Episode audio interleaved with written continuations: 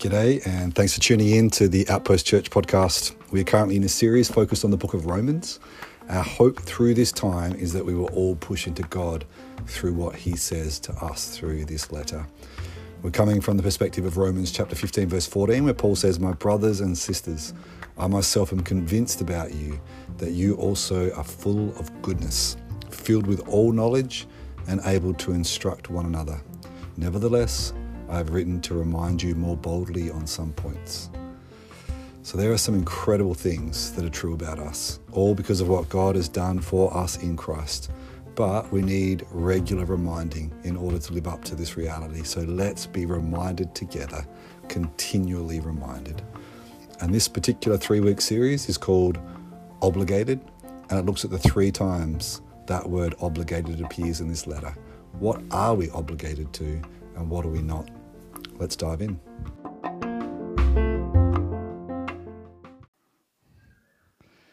So there's a bunch of Bibles down here. Any guesses what book of the Bible we're going to be reading from right now? It is Romans. Well done. So feel free to grab one of these Bibles down here. If you've brought one with you, obviously use that. So grab a Bible and be ready. So Romans chapter 8. Surprise, surprise. Romans chapter 8. This is a chapter of the Bible that Christy committed to memory before I first met her. And I remember her quoting large portions of it all those years ago. We are going to be reading from verse 12 to verse 17 of Romans chapter 8. So there's a little bit of background on this one.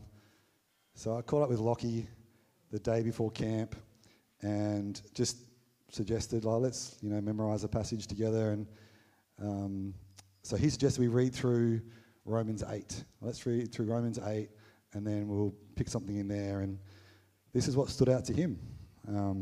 So then, brothers and sisters, we are not obligated to the flesh.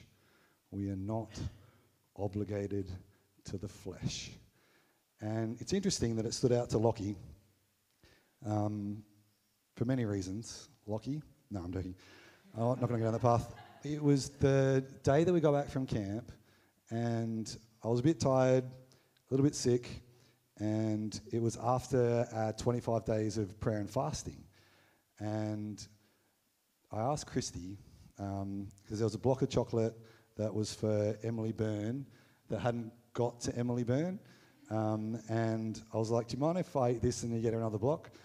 And so I had the block of chocolate and I ate a little bit of it.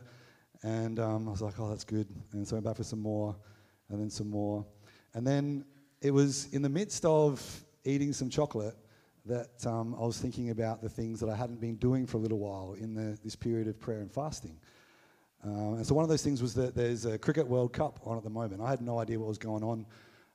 And so I was like, I'm going to go and I'm going to turn on the TV. I haven't done that for basically a month. I'm going to watch some TV. Everyone in my family was out except for Zipporah, and she was happily doing her own thing. So I'm like, I'm just going to enjoy this time, sit down in front of the TV with my block of chocolate. And it's going to be fantastic. And then I just had this moment, this thought where I went, there are many times in my life that I've had a spiritual high and it's been followed by a crash. And there's this opportunity right here, right now, where I've kind of committed myself to do this thing of like, yeah, I'm going to be going hard after the things of the Spirit for this 25 days. But right here, right now, I've finished all that. I'm tired, it's the end of camp, I've got all the excuses in my head as to why I should just chill out and do something else. But what if I pick up the Bible and just have a read of that passage that stood out to Lockie? And so I went to my room, opened the Bible, and started reading, and it just hit me like a ton of bricks. So then, brothers and sisters, we are not obligated to live, we're not obligated to the flesh, to live according to the flesh. Because if you live according to the flesh, you are going to die. But if by the Spirit you put to death the deeds of the body, you will And the thing that hit me is that something is going to die. Either I am going to die, or the flesh, the desires of the flesh are going to die. Something is going to die. And so I was mulling over this as I went back to get more chocolate. And as I think everyone's aware, certainly those that have some dietary sensitivities may be more aware than others, but there are many times, everyone knows what the regret feels like when you've just eaten too much and you've indulged in too much of a good thing. And so I had this moment and going, I choose to not do what I feel like doing in this moment of just vegging out, eating chocolate.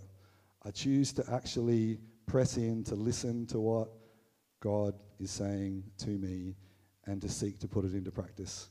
I could give you so many examples that make me sound a lot worse than the one I've just given you. But I thought I'd go for a positive example. A time where I chose not to continue to indulge the flesh and just do what I felt like doing, but rather take a moment and come to that understanding that something has to die. It is good news. I think it might have been my dad that said amen just then when I said we are not obligated to the flesh. It is good news that we are not obligated to the flesh. It is good news that we do not have to do what we feel like doing. I am not obligated to finish off the entire block of salty, dark chocolate. I am not obligated to buy the latest iPhone. You know, you have those moments we were talking about last night, Dave. You see it, and like, iPhone has a number 14 now. Pretty sure that's better than mine. There is this seed, and a seed that we choose what to do with. That temptation is a seed. And the thing about a seed is it can die very easily. A seed is very vulnerable. If you don't give that seed a place to plant, if you don't nourish that seed with what it's requiring in order to grow, it will die. And depending on your theology, that seed, that temptation may be outside of you, it may be inside of you, but either way, I think we can all agree that the seed is easily dropped to the ground. When that temptation comes, you have not sinned. The temptation comes, it is an invitation to sin in the form of a seed, and you choose to drop it to the ground, and it will die. It says that we do this by the Spirit, but if by the Spirit, you put... Now, I'm going to read it because I've just lost my train of thought. But if by the Spirit you put to death the deeds of the body, you will live. So how do we do it? We do it by the Spirit. Why do we need the Spirit? Because apart from Him, when we're not focused on Him, everything else seems a lot more tempting. The lure of the flesh is reduced massively if our eyes are fixed on Him. He changes absolutely everything. Suddenly, the person cutting you off on the road doesn't necessitate a massive blow-up from you. Something has to die, and maybe in that moment, you're like, I choose that person that's cut me off. They're going to die. No. You do not have to indulge that. You don't have to partner with that and give it a place to land, a place to grow, because you will die. If you choose to allow that to come in and to dominate and take over, then you will die. But if by the Spirit you put to death, drop it on the ground, drop that seed on the ground. I am not obligated to buy the latest iPhone. I am not obligated to react to the driver that just cut me off.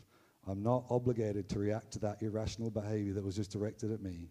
I'm not obligated to binge watch that entire series tonight. I am not a slave of my desires, and neither are you. I find it interesting the way that Paul addresses this, because he starts off with a we. So then, brothers and sisters, we are not obligated to the flesh, to live according to the flesh. And then he's like, now you're on your own. Because if you live according to the flesh, Paul's like, I have already decided I am not living according to the flesh. That is done. But if you live according to the flesh, you will die. But if by the Spirit you put to death the deeds of the body, you will live. For all those led by God's Spirit are God's sons. Many translations say children, and that's more socially acceptable. This one says sons, and the reason it says sons is because that's what the original says. And being a son in that culture meant certain privileges that daughters didn't get. But here's the thing, it's addressed to brothers and sisters. Everyone has the rights of a firstborn son from that culture, which is a name that endures, which is an inheritance that is yours. Everyone is on an equal playing field. Everyone gets to have that privilege and that place. It is good news that we are not obligated to the flesh. Verse 15, you did not receive a spirit of slavery to fall back into fear. Instead, you received the spirit of adoption by whom we cry out, Abba, Father. You are not obligated to the flesh and you are not obligated to fear. So the flesh is all of these things that are symptoms of our fear and symptoms of our disordered desires. So this goes deeper. The fear of I'm not enough, or the fear that I need everyone to know that I am enough, is huge. And we are not obligated to that fear. You don't have to prove yourself. You have nothing to prove. He has paid the highest price for you that has ever been paid for anything, full stop. There's nothing left to prove. The gospel is that you have already arrived. It's not, here's what you need to do. Here's the next steps. The gospel is not good advice. The gospel is good news. It is a declaration of what is already true, what has already happened. And if we receive the reality of who he is and what he has done for us, that's how perfect love casts out all fear. His perfect love in us completely changes our understanding, our perception, our life. All of a sudden, we're not seeking after these things to try and prove ourselves, but rather we're just receiving what he says. We know that we've already arrived. We're already loved, already chosen. Like, fear can be a big motivator, and praise God for fear. Fear is helpful. It is helpful to be afraid of things that will kill you. Every parent is grateful that their kids have fear of dangerous things. It was one of the scariest things I've ever seen, to see Esther, when she was probably about one, just slip into a pool and show no resistance whatsoever. So she was going in, she went under. As I was coming towards her, there was no sense of alarm. She just quietly sunk down into the water. And I was there within no time at all, but enough time to see that there was no panic, no fear, no trying to rescue herself. So I praise God for fear. I praise God that we don't do things that will kill us because there is a sense of fear. But there are many things that we ought to be doing that we don't do because we are afraid, and that's our disordered desires. That's a lack of understanding of who we are because of what he has done and what he has declared over us. We don't want fear as our primary motivator. We want love as our primary motivator. What is love? Love is patient. Love is kind. It does not envy. It does not boast. It is not proud. It does not dishonor others. It is not self-seeking. It is not easily angered. It keeps no record of wrongs. Love does not delight in evil but rejoices with the truth. It always protects, always trusts, always hopes, always perseveres. Love never fails. Love never ends is the CSB. That's what we want to be our motivator. And how do we get there? Absolutely. It's the knowledge that we are not obligated to the flesh. We are not obligated to fear. So the word obligated is sometimes translated as indebted. We have no debt to the flesh. We don't owe our flesh anything. We don't owe fear anything. But the great news is that He is obligated to us. God the Father has obligated Himself to us.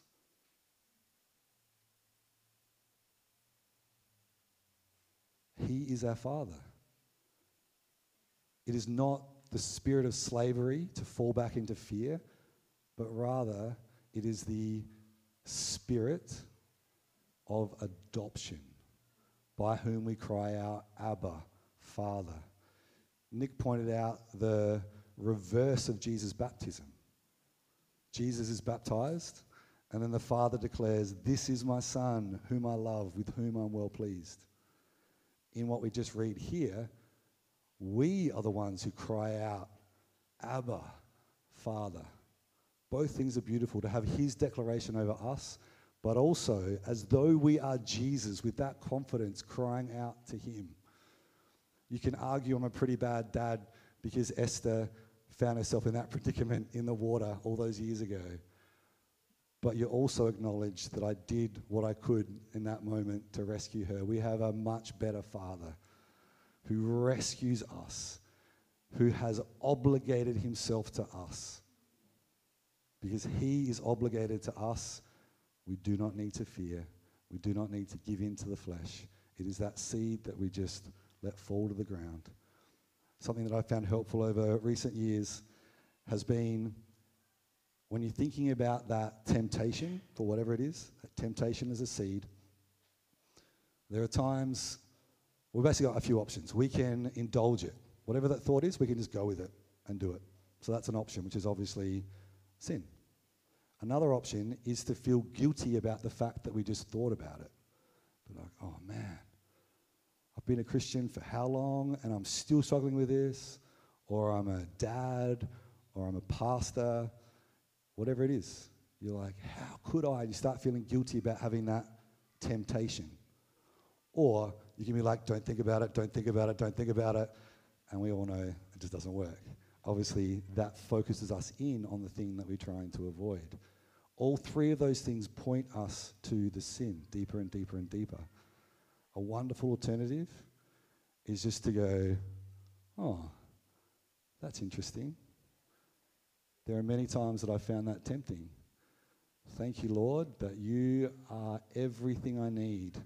Thank You, Lord, that I never have to give in to this piddly little seed ever again. I can let it fall to the ground and I can worship You, because You saved me when I was Your enemy.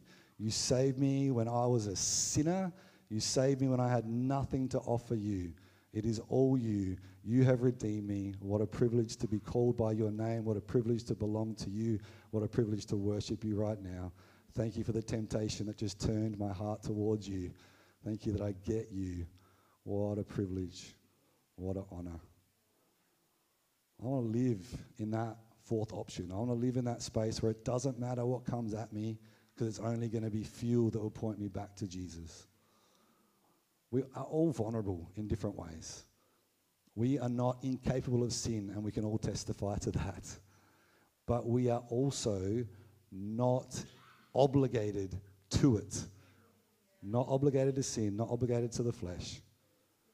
God the Father is obligated to us.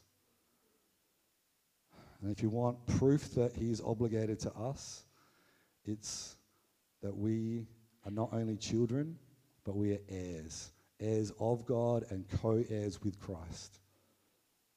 What's the proviso in there?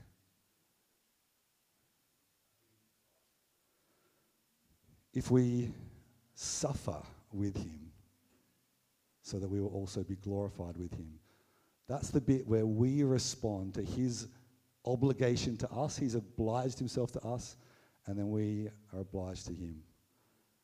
and we say, like Moses did with his life, that we would rather enjoy God himself than the pleasures of all of Egypt, you know? We would rather scorn for his name than enjoy the pleasures of sin for a time.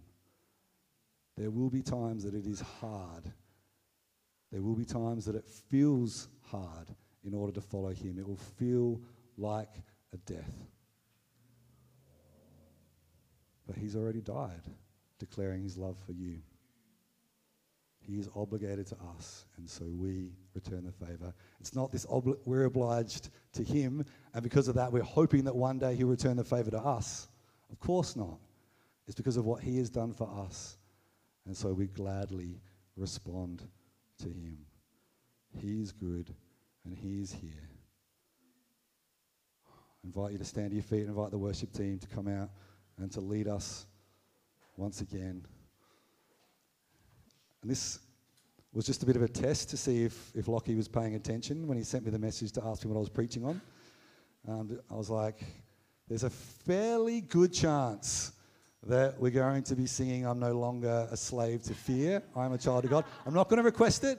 I'm just going to tell him what the Bible passage is, and I'll let the Holy Spirit and Lockie work it out for themselves.